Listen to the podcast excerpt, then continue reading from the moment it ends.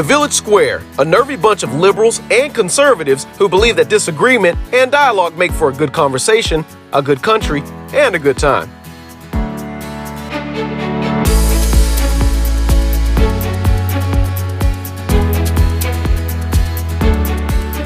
At the Village Square, we believe big things can happen when ideas collide inside the bonds of mutual respect. We're building the town hall of the 21st century across the partisan divide. At the Village Square, we talk about politics, religion, and race. You know, the topics your mom taught you never to discuss in polite company. When most separate, we gather across color, creed, and ideology. Listen, at the Village Square, we make pigs fly.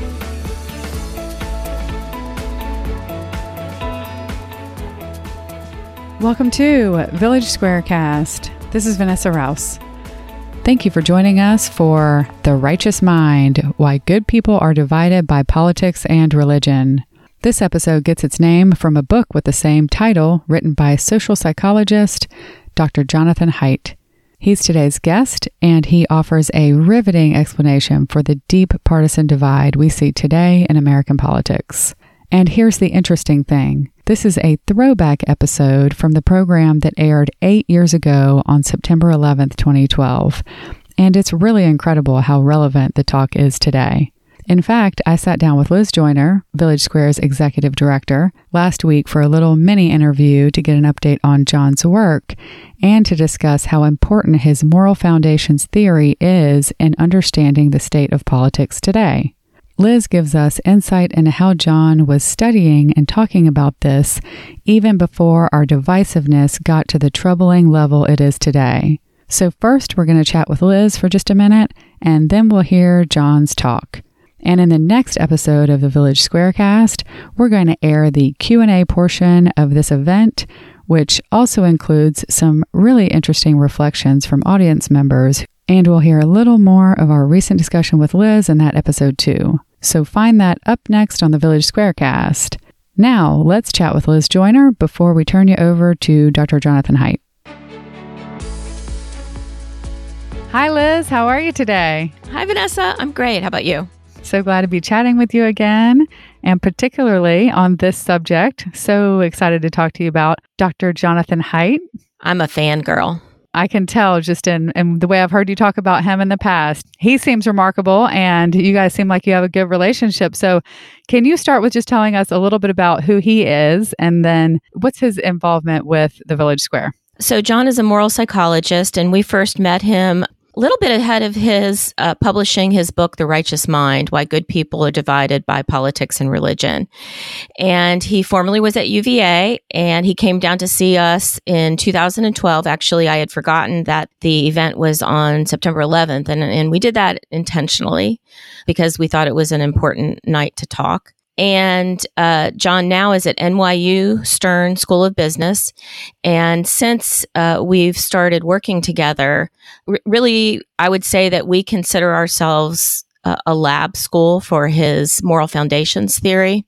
And and so that that has been something that's changed. We we've become very intentional about using his science and his learnings to bring people together across division. And then uh, another thing that's happened that's been fairly major is that he has started an organization called Heterodox Academy. And um, his mission with that organization that we've worked with from really before the beginning is to bring idea diversity back onto college campuses. And to be honest, before we did work on college campuses, I wouldn't have known it was missing, but it but it is. So in so in some ways, Heterodox Academy is is you know it has the same mission as the Village Square does, uh, but but on college campuses across the country. That is so interesting and kind of leads to a question that I have for you.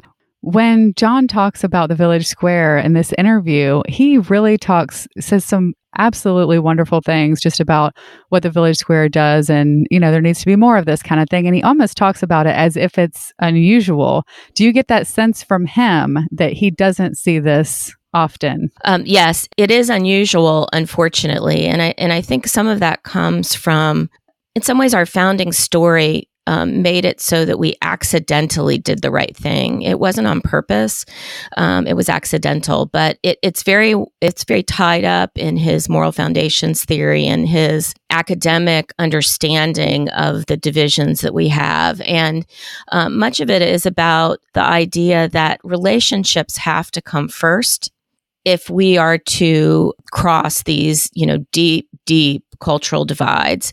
And I think it's a really kind of normal error to make to think that the first thing that you need to do is you need to drill down on policy and have a, have a debate about what policies are right and then somehow come to some sort of white paper et cetera and it isn't that that isn't a valuable thing to do it's it's just that it's it's the more typical thing to do. And uh, what john's work demonstrates really profoundly to us both in both in terms of just our our initial uh, understanding of it and then also now in the you know 10 years really that we've been intentionally using his thinking and his theories.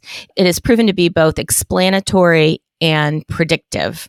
So over and over and over again it's proven itself inside the context of of what we understand and what we see in our work. It's interesting because in this it was fun to re-listen to this because so much has happened. And he talks about, well, you know, hey, that's these are my theories and but we don't we don't really know in practice. So we're kind of asking you, does it work? And and my answer to him after these 8 years is yes, it it really does and and I think I think there are very few organizations that have implemented that different way of of seeing things. When I'm explaining the Village Square to audiences, I very often have an illustration that is uh, by a, a, British cartoonist named William Ely Hill. And it is both, depending on your perspective, it's a illustration of an older woman and a younger woman in one and you just have to shift kind of the way that you're looking at it and all of a sudden the other one will pop out of the screen for you. And i think that the sort of the difference between undertaking building bridges as a relationship focused intuitive enterprise and a, a rationalistic informational enterprise is that kind of dichotomy. And I, and I think once you see it it's like it it creates all these just amazing avenues for addressing the problem. And and what we've found is uh, very successful avenues that, that you're really doing the right thing finally. Uh, and, and, it really is uh, john's work that has led us to that understanding. Fantastic. And again i'm just i'm so impressed with the work that you guys have been doing all, all these all these years and really thinking back to this program was, I think, in 2012, and it it could be as if he was talking about it yesterday. Although he's published another book since then, and I thought that was very interesting too. It's called The Coddling of the American Mind How Good Intentions and Bad Ideas Are Setting Up a Generation for Failure. And I am intrigued just at the title. This is something that I think about a lot, just in terms of, you know, there are a lot of changes to the way that children are raised these days. And um, how what do we know about if that is that going to be good bad some of both you know? And so it's something that i think about a lot and just really can't wait to dig into that one as well I, I, highly recommend his work in this area. And that includes an Atlantic cover piece that was written when my daughter was a college freshman at UNC, which is my alma mater. And I think it was kind of new information to me then. I, I I had a little bit of a sense of it. But really, since then, um, the shift on American college campuses has been extraordinary. And John's thesis is it's it's explained by you know some some of the way some of what the differences in the ways that we have raised children, and it it really is a an important conversation to have right now, especially now with sort of the ascendance of the conversation on cancel culture and it is it's important because the idea that that ideas are harm flies in the face of the basic tenets of uh, of really what we've been talking about, right? Because if you can't if you can't be together with people who have ideas who are differently different than yours, who can't see into your blind spots, then you're not doing good reasoning together so so i highly recommend that as well and i guess the other thing you know i'd like to share about john it's interesting because listening to his this program again after eight years, a lot of it he explains things that now we are so familiar with, right? He was, but then it, it was like we, it was just taking shape, and we were just beginning to understand the nature of our deep division. And uh, I, I really see him as being a, a real Sherpa. He he has shined light into a lot of places that we didn't understand before. And i i just really um, think he's he's gotten very famous. And and sometimes people i guess when you get famous now sometimes people like to dislike you. And i would just really strongly invite people to suspend disbelief for a little while and read read and think some along with John and it is it, it will change uh, your views in a really good way that might just save the world. And I also want to say he's a hero because he works so hard and uh, there has never been a moment that that I needed something from him that that he didn't make sure that that I had it. And I think that he does that for groups that do our work across not just the country but the world. So thanks John. That's fantastic. Well with that I think we should let the listeners hear from John. Sounds just right. We're so glad you joined us tonight if I could get your attention, and actually this time I'd like to keep it for a little while. Thank you, Lori Dozier. He's the Sergeant at Arms. We're so glad that you're here tonight. My name is Liz Joyner. I'm the Executive Director of the Village Square. And I'm Bill Maddox. I'm a member of the Board of Directors here at Village Square. This program tonight comes straight from our heart. We have been working in Tallahassee in our own little corner of the world to try to bridge the partisan divide for six years now. Uh, Dr. Jonathan Haidt's work has served as an inspiration to us since we learned about what he's doing. And it also offers hope that by this simple act of joining each other, eating together, that it actually makes a difference. I don't know that there's ever been a Village Square meeting that has been as eagerly anticipated as this one. John Haidt is a um, just great speaker, great author. Many of you have had an opportunity to read his book. If you haven't, I encourage you to get one before the night is out. I spent the summer working through a book club with a bunch of 20 somethings from across the political spectrum, and we had a great deal of fun. In fact, several of them are here tonight. Um, if you don't know him, John Haidt is a professor at, the, at, NYU in New York, has previously been a professor at the University of Virginia, is a psychologist who specializes in moral psychology, and uh, as I mentioned, has written uh, The Righteous Mind. He's going to be talking tonight about what on earth is happening to us, polarization, demonization, and paralysis in American politics. And if all of that hasn't yet convinced you that you're about to hear a stellar speaker, let me mention to you something that one of our Teen Square kids rec- uh, uh, recognized earlier tonight.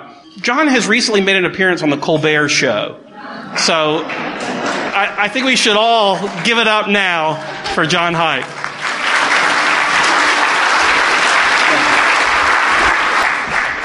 Good evening. Thank you for uh, coming out tonight. To cut to the chase, uh, our problems are serious, but this is just the sort of thing that really can make a difference.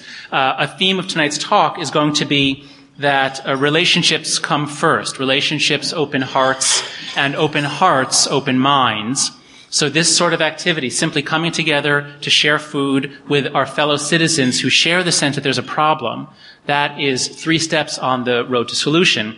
Uh, actually, I can't remember, Liz, whether you contact. How did we meet? You contacted me first. This, we, we just met for the first time today. Uh, today, but yeah. So, so Liz has been trying to get me to come down here for about two years, uh, and my answer kept being, "No, I've got to write the book, and I have two little kids, so I'm not leaving my office except to go home and play with my kids." Um, and well, the book is done. Uh, my my two year old just started her first day of school uh, today, and so she's thrilled. So that frees me up to come down here uh, and talk with you. And um, as was said in the opening uh, prayer, it is particularly uh, uh, relevant that we are meeting today on September 11th, uh, the last time that we truly came together as a nation. Uh, it is possible, but it happens under special circumstances. And, uh, and remembrances like this are particularly good times to open all of our collective hearts and therefore minds. So let's begin. So tonight, I have some good news and some bad news. Which do you want first? No, no, supposed, the joke only works if you say the good news was. Try it again. Which do you want first? Okay, so here's the good news. In the big picture, things are fantastic.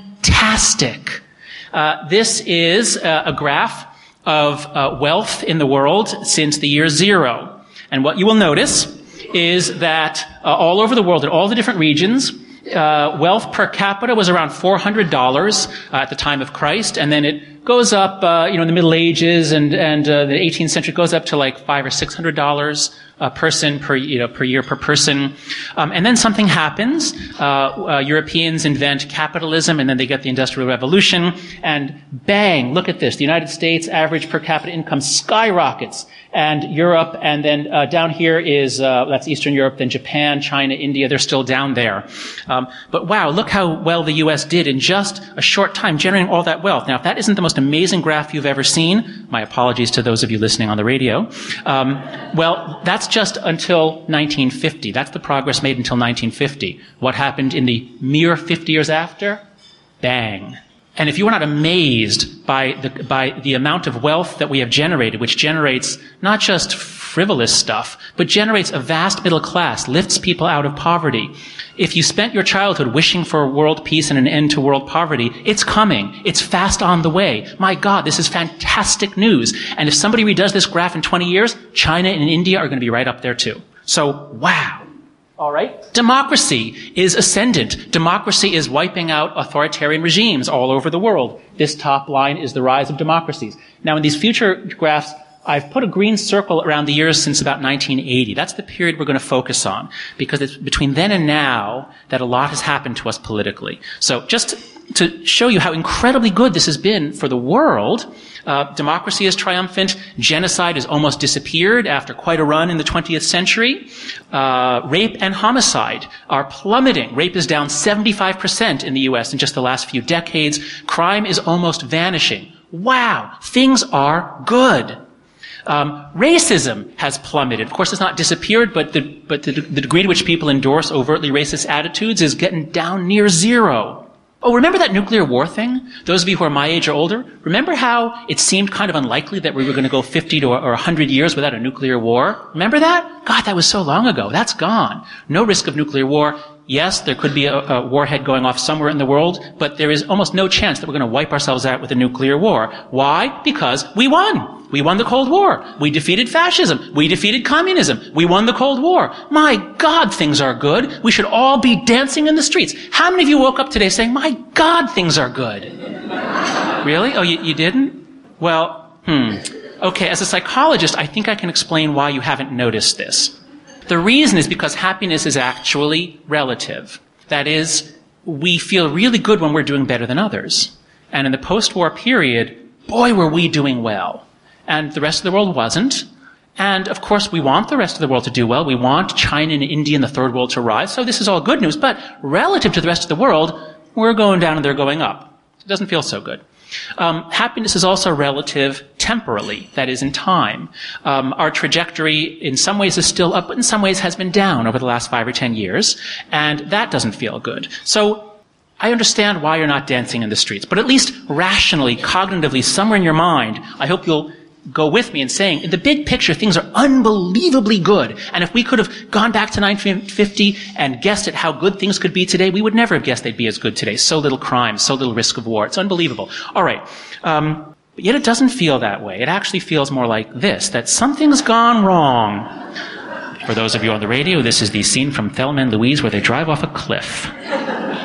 And welcome to part two, the bad news. Um, okay, so what is uh, what is going wrong? The rest of my talk today is about the bad news. Uh, but as I was writing the talk and listing all this bad news, I thought that's too depressing. I better at least open with how incredibly good things are in the big picture. Right now, back to the bad news. Okay, so I'm going to explain what's happened to us, or at least illustrate what has happened to us since 1980 in three graphs. These are three graphs that tell our story, tell why there are groups like the Village Square, why there's a need for them. Here's graph one. This is a really incredible graph.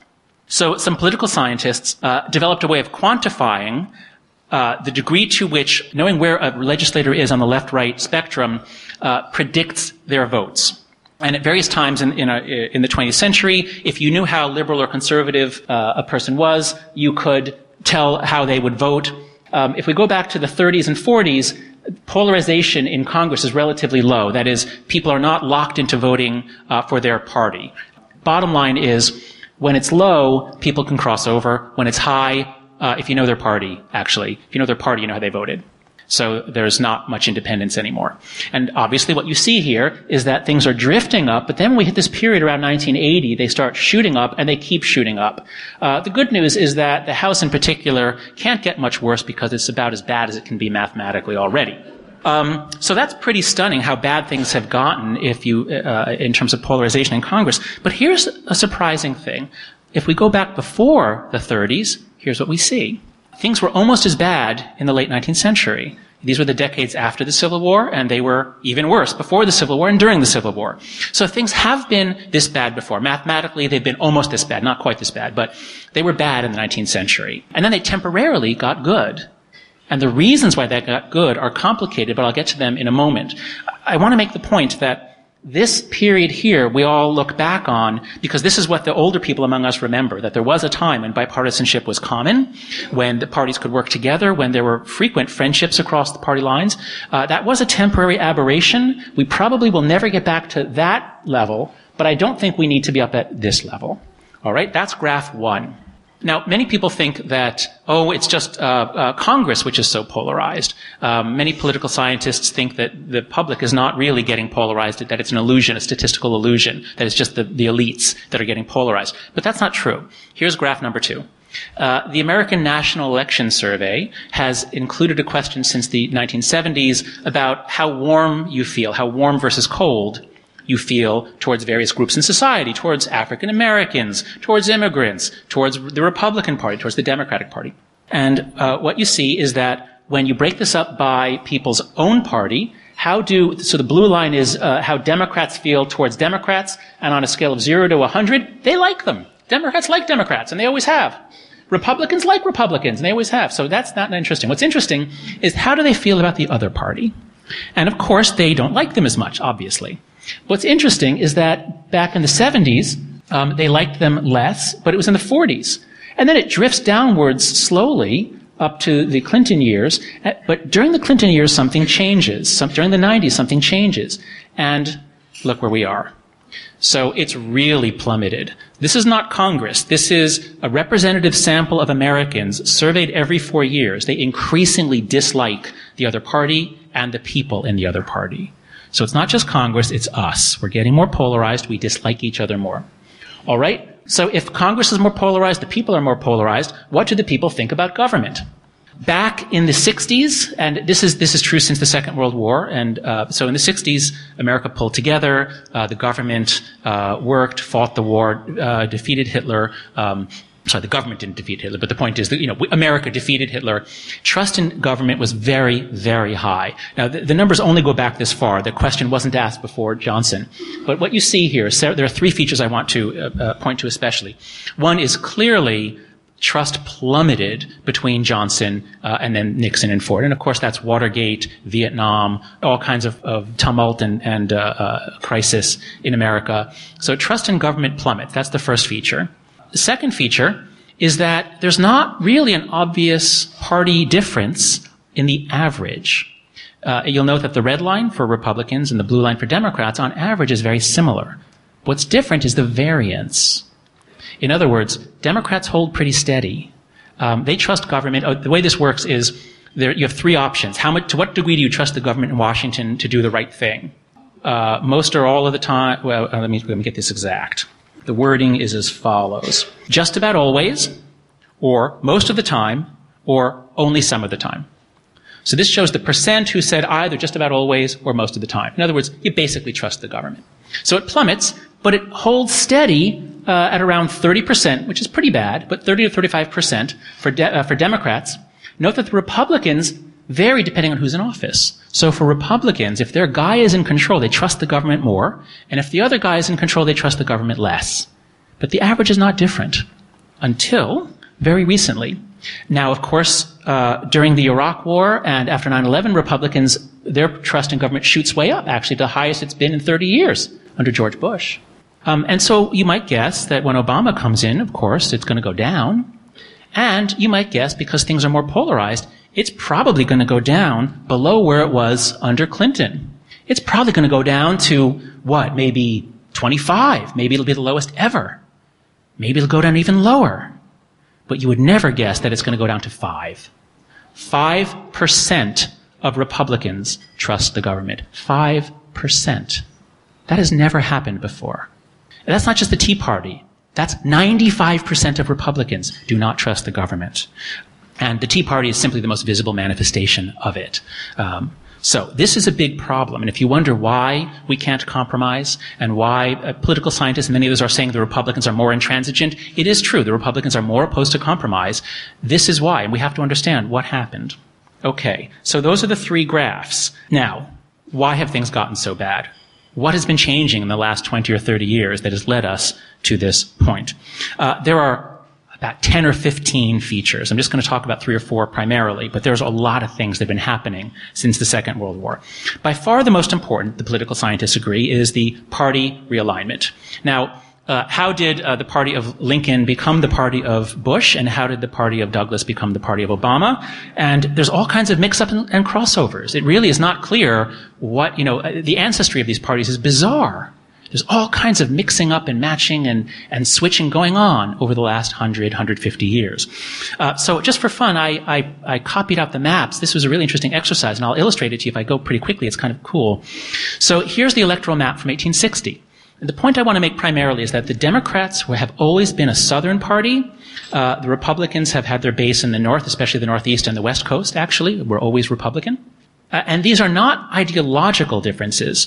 Party coalition uh, parties were always coalitions of interest groups, regions, industries, uh, agrarian versus uh, industrial, uh, you know, Catholic, Catholic immigrants versus Protestants. There are all these identity groups and interest groups, but it was not ideology. It was not moral values primarily. So the, note the South is, a, is obviously solid uh, Democrat, and you go through the Civil War, it's going to be a heck of a long time before the South votes for the Republicans again. So just a couple of elections. Here's uh, Teddy Roosevelt, uh, and this, you know, this um, is uh, sort of the opposite of you know this is of what we have today. That wow, the South is all Democrat, and the Northeast and the West Coast are all Republican. And 1924 is, uh, you know, uh, Coolidge, and uh, here's Eisenhower. And again, so it's not surprising, that, you know, the South is all Democrat. You know, you're, you're, you're Floridians, you know this. Uh, and then uh, what happens? Here's Kennedy. Again, the power base is of the parties in the South, and New England and the West Coast is mostly Republican. Uh, then comes the pivotal moment, which set all the dominoes moving, rearranged all the pieces of the puzzle, which is, of course, Johnson signing the Civil Rights Act. And as he famously said to Bill Moyers on that day, um, Moyers came in, and congratulated him on this incredible victory, and and Johnson is you know woe is me. This is a you know he's he's got a headache. He's tired. He says we've just turned over the South to the Republicans for the rest of my life and yours. And he was basically right uh, if especially if you look at the very next election. It's a mirror image. I mean the whole country flips. Suddenly the South votes solidly uh, Republican and the rest of the country votes Democrat. Now obviously the Kennedy assassination had a lot to do with that as well but things flip instantly then they kind of jump around, and that's Wallace there uh, um, uh, taking away votes. And then there's the Nixon landslide, and there's Carter. So now we're back to what we had before. Uh, the South is Democrat, and most of the rest of the country is, is Republican. Uh, but here's where things begin to change. It really is when Ronald Reagan came in. It's not that this is his fault. It's that he was the first one who was really able to capitalize on the tectonic plate set in motion by the Civil Rights Act. And Nixon began it appealing to whites, especially on social issues. Uh, but Reagan really put the modern Republican coalition into place, a brand new coalition which was much more based on ideology than on coalitions of interest groups. So the Republicans get their story straight, they get their moral platform organized, and now things really begin to move. Um, of course, landslides, in, in, especially in 84, Bush uh, wins most of the country too. Now, for the first time, we see the West Coast, the Northwest is going Democrat, uh, but New England is still mostly Republican. And now, finally, we have our modern arrangement. That is, the Northeast and the West Coast are now the liberal parts, and now they're voting Democrat. And the South is mostly Republican now, although Clinton being a Southerner got some Southern states. Um, and now, finally, this is it. This is where we're stuck. So here's 2000, and note, it barely changes. 2000, 2004, 2008. It doesn't really change much. Because now we've got not coalitions of interest groups. We've got pure ideology. We've got, for the first time in our history, all the liberals are in one party, all the conservatives are in another. And this is very dangerous because when the other side is defined not by its material interests, but by its moral values, then it's obvious that they're evil because their morals are so totally different from ours. So this is the major cause, this is the major cause of what's happened to us. And in a sense, it had to happen. It was kind of unnatural that the South was had a lot of conservative Democrats, so it was inevitable. Uh, but this is the main situation, and of course, this cannot be reversed, nor, nor should it be reversed. Uh, but as that's happening, we also have it coinciding with a generational change. And uh, the greatest generation. So it sometimes is said that if you want to understand a man's worldview, you have to look at how the world looked to him when he was 20. For anybody who remembers the Second World War, they were profoundly shaped by this. The country came together to fight the ultimate evil, um, and then it continued to fight communism. And, and as I said, we won. And then the baby boomers come along, and what, how does the world look to them when they're 20? For those on the left, it's full of racist laws and, and an unjust, horrible war. So the baby boom generation, their founding experience is actually dividing to fight each other. It's not coming together. Just to illustrate this with one uh, pair of anecdotes.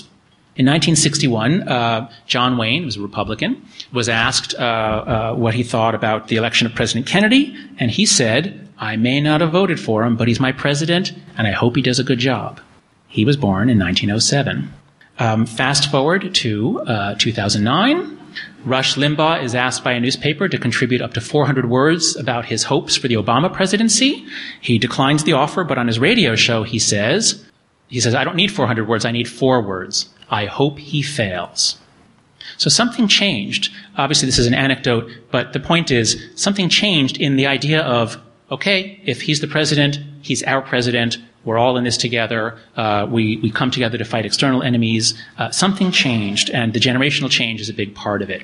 That coincides with this shuffling of the partisan d- dominoes.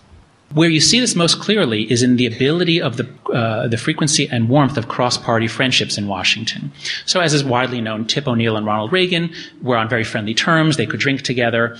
Often they were both very jovial men. They were old-time politicians and they were members of that greatest generation. Now, Newt Gingrich and Bill Clinton did not like each other. They're the first baby boomers. But the culture in Washington still allowed them to work together it made it not just possible, there were still some people around, there were still some pressures to reach some compromise. And here we are today. Rather different facial expressions. Uh, uh, things have changed, the people have changed, the culture has changed. It's just much harder to have friendships across party lines. Also coincident with this, we had this temporary time in America where there were three television networks. Prior to that, prior to electricity, people got their news from newspapers. There were thousands of them and they were partisan. But then we go through this temporary period where everybody's getting the news from the same source. Of course, that's temporary. It can't last. And now there are a thousand sources, and many of them are polarized. Many of them just confirm what you want to believe. So this all, remember, these things, these changes are all happening at the same time, and they're all pointing in the same direction. They're all breaking up this temporary period of national unity.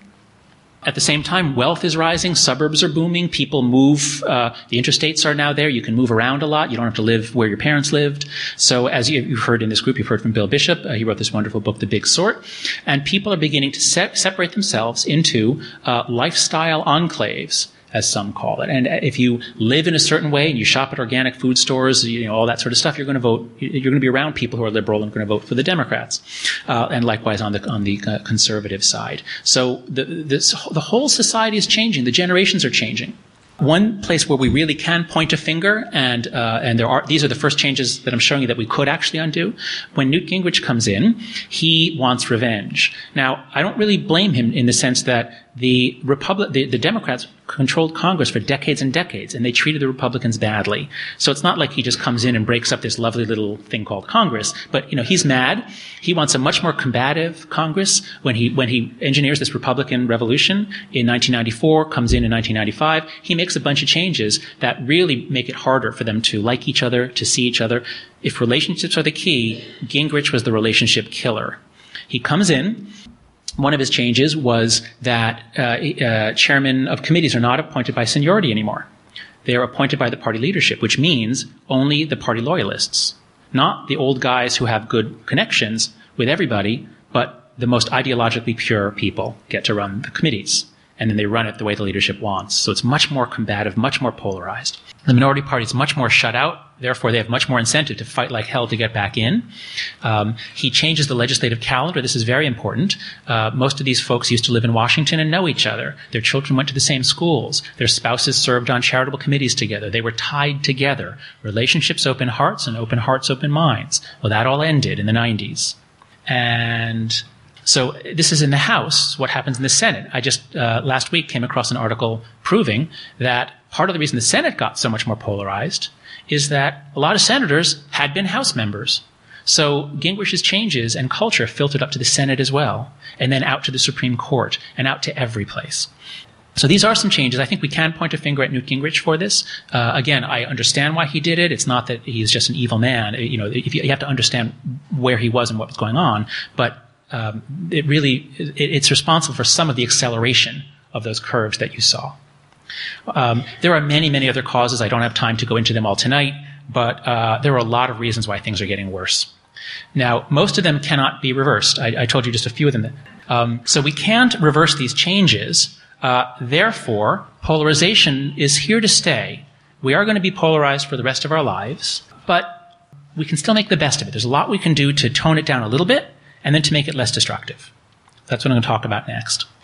Uh, there's a lot of wonderful books coming out in the last couple of years from political scientists. Here's a really good one uh, by uh, Alan Abramowitz. Um, Abramowitz, this is a very important quote, I think. He says, the traditional bipartisan approach in which public policy is based on compromise between key leaders in, in both major parties now appears to be almost dead. The question is what will replace the politics of bipartisan compromise, because that was a temporary period that we went through. And he says, I will argue that the only realistic alternative to, con- to continued gridlock in Washington is not a revival of bipartisanship.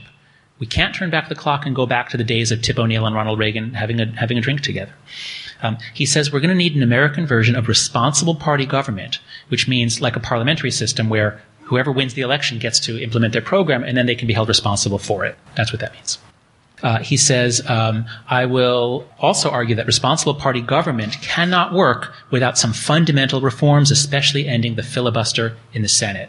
So there's no reason why the filibuster is even allowed. I mean, it's kind of uh, craziness and it's, vastly abused uh, by both sides, more so by the Republicans, according to Ornstein and others, but it's abused by both sides. It, it's a really destructive uh, uh, thing. It causes a lot of gridlock. So there are groups like No Labels, I think is a very good group, um, that has a 12 point plan. They're, they have uh, Republicans and Democrats, uh, many of whom have congressional experience. And so here are just some of their points. They too say we've got to reform the filibuster. we've got to have up or down votes on presidential appointments there's just no reason why the president shouldn't be allowed to fill government posts. I mean, this is craziness to have them held up for a year or two. Change the legislative calendar back. This is a really important one, I think, in the hope of fostering more relationships across party lines uh, and a variety of other reforms. So there are lists in uh, in that book. Here are two wonderful books that just came out: Norm Ornstein and uh, Thomas Mann. It's even worse than it looks and this wonderful book by Mickey Edwards, a Republic, former Republican congressman from uh, Oklahoma, The Parties versus the People, uh, How to Turn Republicans and Democrats into Americans. So if you're interested in these policy changes, I think these are the most important things we can do. In the long run, we have to make some big legal and procedural changes to how we run elections, how Congress works. Those have to be changed. Uh, but that's not my expertise, and those are very hard to do because any of these changes is going to help one party more than the other which means that uh, the, the, the party that's disadvantaged is going to fight like hell. So this is going to be very hard. I have a website at civilpolitics.org where I've got some political scientists working with me. We're trying to sort through all these proposals and figure out what, where is there some evidence about what might work, what might work. It's, and it turns out to be much harder than I thought uh, because the political scientists are very divided. There are a few, they all agree on filibuster reform, but there are many others that they, they, don't agree. So it's hard to tell. Uh, so we have to do some fundamental institutional reforms. But I'm going to stop there because, again, that's not my expertise. I'm a, I'm a, a social psychologist and I study morality. Uh, and I work much more at the individual level about human psychology. And I think there are some things that we can do as individuals we can't reform Washington. It, you know, it'll happen gradually over decades, maybe, but in the next four years, I think there's no chance for, for fundamental reforms in Washington. But we can do things ourselves. Here's a wonderful quote from, Julie, from Shakespeare's Julius Caesar: "The fault, dear Brutus, is not in our stars, but in ourselves, that we are underlings." Um, this is one that every professor holds dear uh, because when students come to see him and they say, "Well, I got a low grade on the test because the test was unfair," we pull this out and say no. Um, so I've rewritten it for our present situation. The fault, dear voters, is not entirely in our politicians and institutions, but in ourselves, that we are too righteous, too quick to demonize. And so this takes us to the last part of the talk. Uh, let's see. So uh, this is uh, the the book that I just published uh, in March. The American cover, uh, uh, designed by Stefan Sagmeister, a famous graphic designer, does a wonderful job of sh- showing what it feels like to be an American these days. Uh, this is the British cover. The Brits have their own sense of humor. And um, again, for those on the radio, the I is replaced by a middle finger. So the book is, I tried to make it very, uh, well, not exactly simple. Uh, I'm, I'm an intuitionist. I believe that intuitions come first. Uh, uh, things don't, we don't change our minds unless they feel right unless something feels right. So I tried to make the book very intuitively graspable. And I found that I could reduce moral psychology to three principles. And if you understand these three principles, you understand moral psychology. So here they are. I'll just go through them very briefly. Intuitions come first, strategic reasoning uh, second. Uh, so there is a common idea in, uh, in philosophy uh, that the, the mind is divided into parts uh, there is reason is our true nature. This is what Plato said. He gave us the metaphor that the mind or soul is like a charioteer steering two unruly horses, the passions. So this is a common idea in philosophy, and of course we have to calm the passions and appeal to reason. And if we can reason with each other, then we will get good behavior. I strongly disagree. I was much more influenced by the philosopher David Hume, uh, who wrote one of, his, one of his most famous passages Reason is and ought only to be the slave of the passions and can never pretend to any other office than to serve and obey them. So it's a very different metaphor for the mind. Uh, reason is a servant. But I think the best way to think about reason as a servant is not a butler, but a press secretary. This is Robert Gibbs, Obama's first press secretary. Very smart guy. They're partners. He's not a butler, he's a partner. But what's his job? He doesn't formulate policy, he justifies it. And you can go to as many press conferences as you want. What you will never see is an argument from the press saying, but aren't you contradicting what you just said last week? And the press secretary will never say, oh gosh, you're right, I better go tell the president. Okay, that cannot happen because that's not the way the system is set up. He's a justificatory organ. That's his job to justify. And I believe that is, that is, uh, the way our reasoning works. That's the way our reasoning evolved. Uh, I'll just read a short passage from, from my book, from chapter four, um, illustrating. I mean, the, the, the, chapter goes shows you all the experimental studies. This is more of a narrative form to explain this principle that intuitions come first, strategic reasoning second. This is from a section called "Reasoning and Google Can Take You Wherever You Want to Go." When my son Max was three years old, I discovered that he's allergic to must. When I would tell him that he must get dressed so that we can go to school, and he loved school, he'd scowl and whine. The word must is like a little verbal handcuff, and it, it triggered in him the desire to squirm free. The word can is so much nicer. Can you get dressed so that we can go to school? To be certain that these two words were really as different as night and day, I tried a little experiment. After dinner one night, I said, in a very level voice, I just said, Max, you must eat ice cream now. And he said, But I don't want to. And then right away I said, again, level voice, Max, you can have ice cream now if you want. I want some. The difference between can and must is the key to understanding the profound effects of self interest on reasoning. It's also the key to understanding many of the strangest beliefs in UFO abductions, quack medical treatments, and conspiracy theories. The social psychologist Tom Gilovich studies the cognitive mechanisms of strange beliefs. His simple formulation is that when we want to believe something, we ask ourselves, can I believe it? We ask, can I believe it? And then we send reasoning out to search for evidence. And if reasoning our trusty servant finds even a single piece of evidence to support the belief, comes back, says, Yes, boss, you can believe it. Here's permission. You're done. You stop thinking. Because if somebody asks, why do you believe that? You can just pull it out of your, you know, say, ah, because I read it, you know, or there was this guy who, or whatever. You've got a reason. In contrast, when we don't want to believe something, we ask ourselves, must I believe it? We then search for contrary evidence. We send our trusty reasoning out, find me an escape hatch, find me a reason to doubt this claim. And it almost always succeeds. Comes back, here, boss, here's what you need. So if somebody asks why you don't believe it, you just pull this out and say, here's why I don't believe it.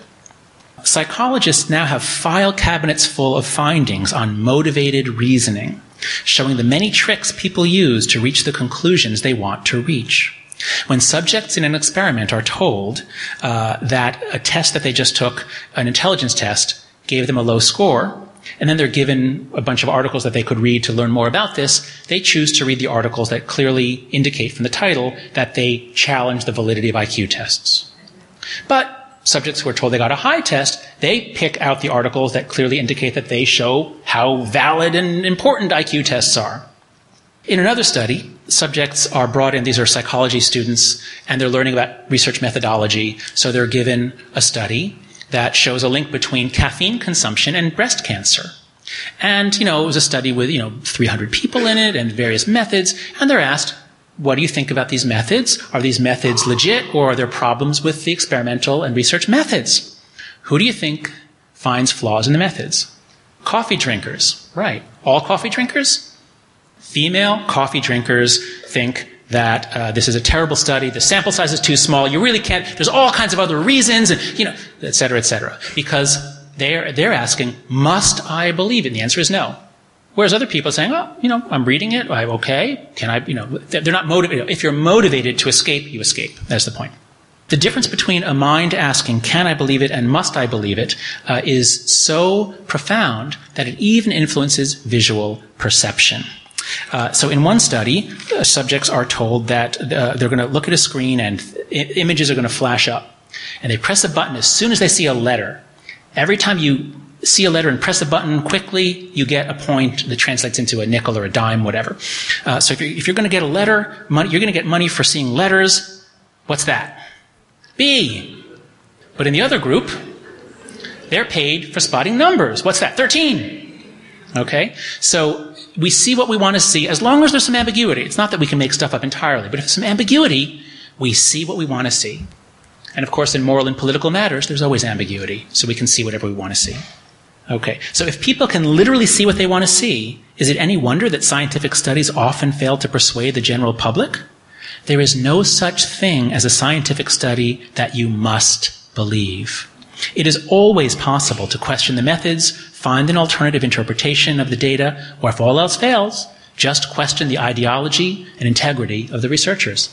And now that we all have access to search engines on our cell phones, we can call up a team of supportive scientists for almost any of the uh, uh, for almost any belief we want. Uh, if you want to believe whatever you want to believe about the causes of global warming or whether a fetus can feel pain, just Google your belief, and you'll find evidence either way. Science is a smorgasbord, and Google will guide you to the study that's right for you. So. Uh, the conclusion here, uh, that's all I'll say about uh, intuitions come first, strategic reasoning second. Um, so as you see, things like the village square don't you, you don't just, so there are a lot of events where people are, come together for debate. Let's dialogue. Let's talk. If you just bring people together to explain their positions, you don't get very far because reasoning isn't like that. But if you create relationships first, you open hearts, open hearts, open minds. Then you say, can I believe it? Can I believe that this person that I'm eating with is sincere? Can I, can I believe that what he's saying is true? Uh, so let's move on to uh, uh, point number two. There's more to morality than harm and fairness. Uh, this is the this is part two of the, of the book. I'll have to go quickly over this because it's a long story, so I'm, I'm, I'm, shortening it here. But you can. Um, I have a TED talk on this if you want to get the fuller story. Bottom line is that my, my research is on what are the foundations of morality. What what did evolution build into us uh, so that we can then have these interesting and complex and variable moral systems. The metaphor is, is that the righteous mind is like a tongue with six taste receptors. We have these taste buds. The taste buds don't dictate what foods we like. Some people like Mexican, some like Indian, some like French, but we all have the same taste buds. So uh, the taste buds are care, uh, care, compassion. We're all mammals here. We have brains and bodies that have evolved to care for children. So that's one foundation. Uh, fairness, uh, fairness, reciprocity, uh, uh, another extremely important foundation, especially for politics. Um, there's an interesting difference between proportionality. what we find is that conservatives value fairness as proportionality. That is, you should get what you deserve. And if you take something without putting in, you're, you're a cheater, you're a slacker, you're a free rider. Whereas liberals are more focused on equality. Fairness is equal, is equality. Uh, the third foundation is liberty, liberty and oppression, especially, especially in the United States. It was our founding uh, moral principle. Uh, the fourth is issues of loyalty and betrayal. There are some animals that can work in packs, uh, but we are the only creatures on the planet that can uh, come together in very large groups and work together as a team for distant and difficult ends. Uh, we can do military, and it's only because we evolved for war that we can do sports. Sports is just play war, of course. Uh, and we love sports, we love tribalism and groupishness so much that we invented fandom, especially here in Tallahassee. You guys are crazy. Uh, so that's the fourth foundation. The fifth is authority, uh, respect for authority and deference. Here we see displays of respect or deference in two very closely related species, humans and chimpanzees. Um, so we have a long evolutionary history for deference and respect for authority. Big differences left and right. The left these days is, is much more ambivalent or negative towards authority and hierarchy than is the right. And last, sanctity and degradation. Uh, this is an image called the allegory of chastity, showing the Virgin Mary locked up in an amethyst circle with uh, with a fountain of pure water flowing beneath her, guarded by lions. I mean, you know, it's unmistakable. This is the allegory of chastity. Uh, and on the on the right, especially the religious right, uh, this is a very very important part of their morality. On the left, there's a very different view of sexuality. This is from Madonna's book Sex. Uh, this is a bumper sticker I saw in Charlottesville. Your body may be a temple, but mine's an amusement park. So, again, just big left right differences in and you know, abortion, euthanasia, all of these things turn on the idea is the body a temple that we must respect and not just manipulate how we want, or you know, do what you want with your body. There's nothing. It's just you know, it's, it's yours. You do what you want with it. Uh, so these are the six psychological foundations of morality. There are more, but these are the six most important. And what we found, I have a website at yourmorals.org where we've uh, gotten responses from a quarter million people so far. And when people come to the website and register, they say that they are either, you know, uh, very liberal, liberal, slightly liberal, moderate, slightly conservative, very conservative. So they place themselves along that scale, or they can say libertarian. And what we find is that for people who are very conservative, all six foundations are almost equally important. They value all of them. They really value loyalty, authority, and sanctity. So what we find is that conservatives have, in a sense, a broader moral palette. They, they use all six of these moral taste buds. Whereas on the left, the most important is care. Questions about harm, violence, suffering, uh, cruelty, cruelty to animals, cruelty to children. The left is extremely sensitive to violence and suffering. Uh, of course, they care about fairness and liberty. Everybody cares about uh, violence, fairness, and liberty. Everybody does. This graph is a little bit unfair to liberals in that here I've graphed fairness as proportionality. Had I gra- uh, included our questions about equality, it would be sloped the other way. But I think proportionality is really the, the sort of the origin of, of our ideas about fairness. So, uh, and liberty, these questions are, are more towards economic liberty, not sexual liberty. Anything about sexual liberty, the left then suddenly says, you know, yes, that's very important. So my point is that the left has what you might call a three foundation morality within which care is the most important. The right has a six foundation morality, which actually care is actually the least important on our, on our scale. Uh, and if you see this, now you can understand a lot of the weirdness that goes on. If you look at the buttons that the campaigns are pushing, they usually correspond to one of these six foundations. So let's look at two of the advertisements that have been identified as lies. So here's the one, uh, a steel worker, former steel worker, uh, you know, everything was good at her plant, and then Bain Capital came in and reorganized us and looted us, and the company shut down, and we lost our health care, and then my wife died of cancer. So basically, you know, not directly saying, but sort of indicating Mitt Romney killed my wife. And the, it's, you know, they're cruel. Those Republicans, they're just cruel. They don't care for people. So it's care, care, care, care, care, care. That, that is the most important of the, of the pitches. Also fairness is equality, but care is especially common on the left. And, uh, PolitiFact rated this ad as false. Uh, now here's one from the Romney campaign. This one's much worse. This is the one where, uh, and you know, Bill Clinton addressed this in his in his speech, uh, where because some Republican governors had requested changes to the welfare uh, the Welfare Act so that to have more flexibility, uh, Obama said yes, and then the Romney campaign ran, ran this ad showing people working, but describing how Obama gutted the Welfare Act, and now you don't have to show up for work anymore. They just send you your check.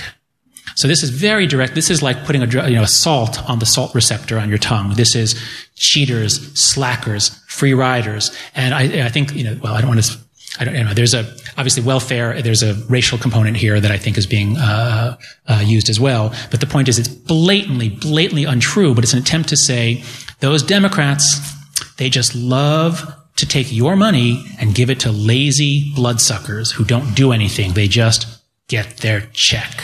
And PolitiFact rated this pants on fire lie. Uh, so this is one of the worst ones out there. But again, you understand what the political parties are doing. They're pressing the taste buds. They're pressing the buttons that they most want to use. So that's all I'll say about principle number two. There's more to morality than harm and fairness. Lastly, morality binds and blinds.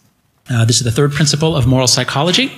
And the way I see it, um, you know, we often hear about the great wonders of the world, and I've been to the Grand Canyon, and the Grand Canyon is really amazing visually, but it really isn't puzzling. You just take uh, air and, and uh, you know, wind and, um, uh, and, and sandstone and water and just wait a long time, and you get that. It's really not hard to explain.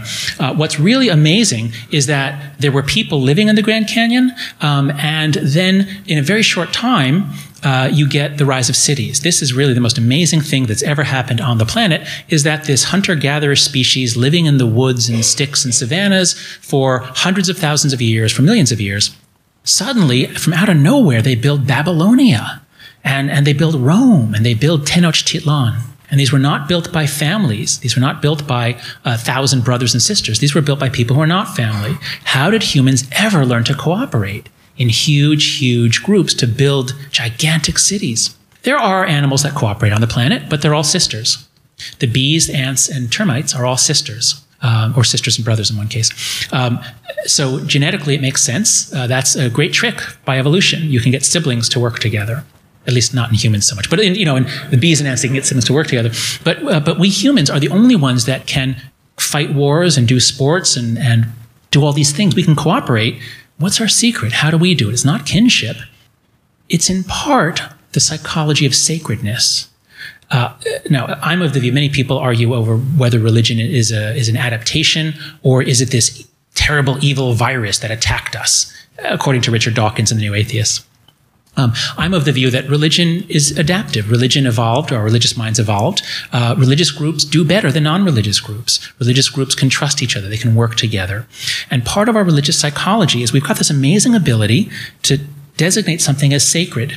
It could be a rock or a tree or a book. It could be an ancestor. It could be a man who had who, who did special things that others cannot do. But once we identify something as sacred, we circle around it in traditional religions, it's literally circling around. There's just something very primal about circling around. And if you go to the Burning Man festival, they burn this gigantic effigy and then they circle around. It's just very primal to circle around. So these, these are Muslims circling around the Kaaba in Mecca. Uh, we circle around the flag. It allows us to trust each other. It's a banner that unites us. And we circle around the heroes of our team.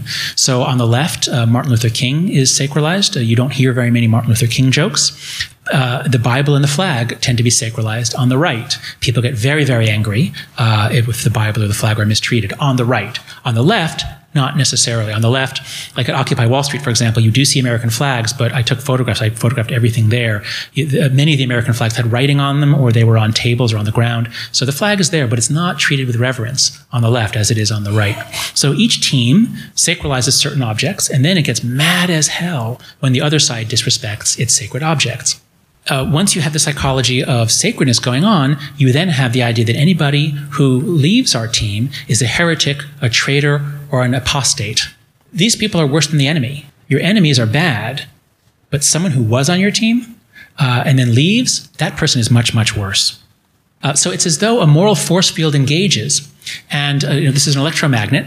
And when you put a current through a magnet, you get these lines of flux. And suddenly everything, all the little uh, iron ore bits there, they have to all line up along these invisible lines of flux, these visible lines of magnetism. And this is what's happened to us as a nation. As our political uh, parties polarized into morally distinct groups that had held different things sacred, this was a new development in our history. It really got going in the 80s and 90s. Uh, it led, it coincided with a change in generations, much more moralistic, much more self righteous, much more righteous. And we were all sorting ourselves into more ideologically homogeneous groups. So this is what's happened to us. Uh, that's all I'll say about morality binds and blinds. Um, I'll leave you with the question of how can we regain our sight if it's morality that has bound us together into liberal and conservative teams and then blinded us, made, it, made us unable to see, how can we regain our sight? Now, I'm, I'm uh, a researcher, I'm an ivory tower guy, uh, I'm offering some suggestions that should work in theory.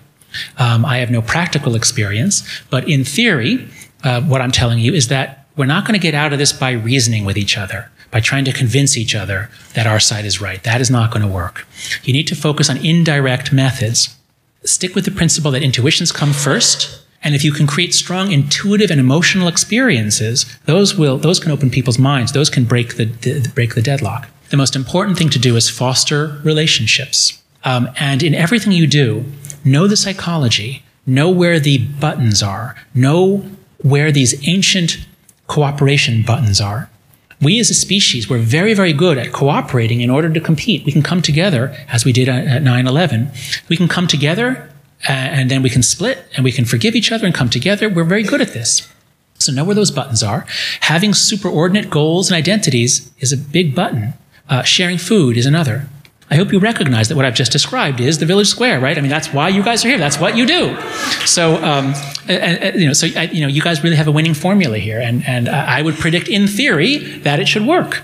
And I'll end by basically just uh, asking you, uh, let's talk about it. Uh, what works? What have you found in your experience as you've developed as you've developed this unique social experiment? And what do you think we can actually do as individuals, uh, assuming that it's going to be very hard to change Washington? What can we as citizens do?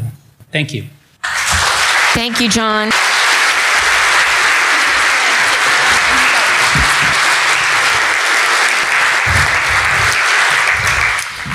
Hey there, it's Vanessa again, your podcast host. This is also fascinating to me, and I'm so thankful to John for his work and his commitment to sharing it with the world. Don't forget, next week's episode is a continuation of this program. Please join us for part 2, which is the Q&A portion of the event, and you'll also get to hear some reflections from audience members who were at this program, plus a little more of my recent chat with Liz. Before we close out, I'll share one of my reflections from listening to this. In episode 1 of the Village Square cast, which is sort of like an introduction to the Village Square, Liz Joyner mentions the play Hamilton and how it sort of represents the feeling of what the Village Square tries to do.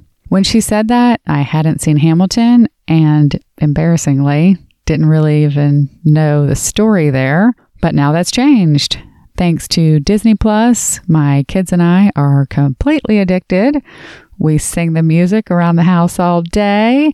And we've been so interested in the history behind it that we also watched a History Channel documentary about it. And one of the things I love the most about the experience of watching this and learning more about Hamilton and the founding fathers and that time in our history is the part about how they didn't all agree. They had opposing opinions and agendas and ideas. And look at what they created that came out of that. So, just a reminder of the brilliance of how our government was set up and that it depends on checks and balances and depends on us continuing to do this hard work of democracy together. And so when I listen to John talk about why we are the way that we are and how that's actually really great and critical for our society, I find myself appreciating our differences more and thinking about how we can get back on track with working together and using our differences to our advantage. And that has me circling all the way back around to the Village Square and why I love every single one of their programs. And that's also why I feel like I've hit the lottery. I wasn't here for most of these programs, so getting to experience them now and make them available to you. I'm just so thankful for this opportunity, and I hope these programs are helpful to you as well.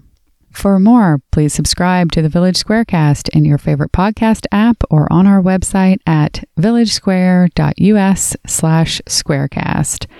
That way you'll see part two of this program and other episodes when they come out. You can find the show notes page for this episode with links to resources mentioned at villagesquare.us slash squarecast. You can also subscribe to our newsletter to keep up to date with all of Village Square's activities at villagesquare.us. We appreciate you listening to The Righteous Mind with Dr. Jonathan Haidt. Until next time, we challenge you to reach out with an open heart and mind to someone who doesn't look or think like you. It changes everything. We'll talk to you soon, and thank you so much for listening to Village Squarecast.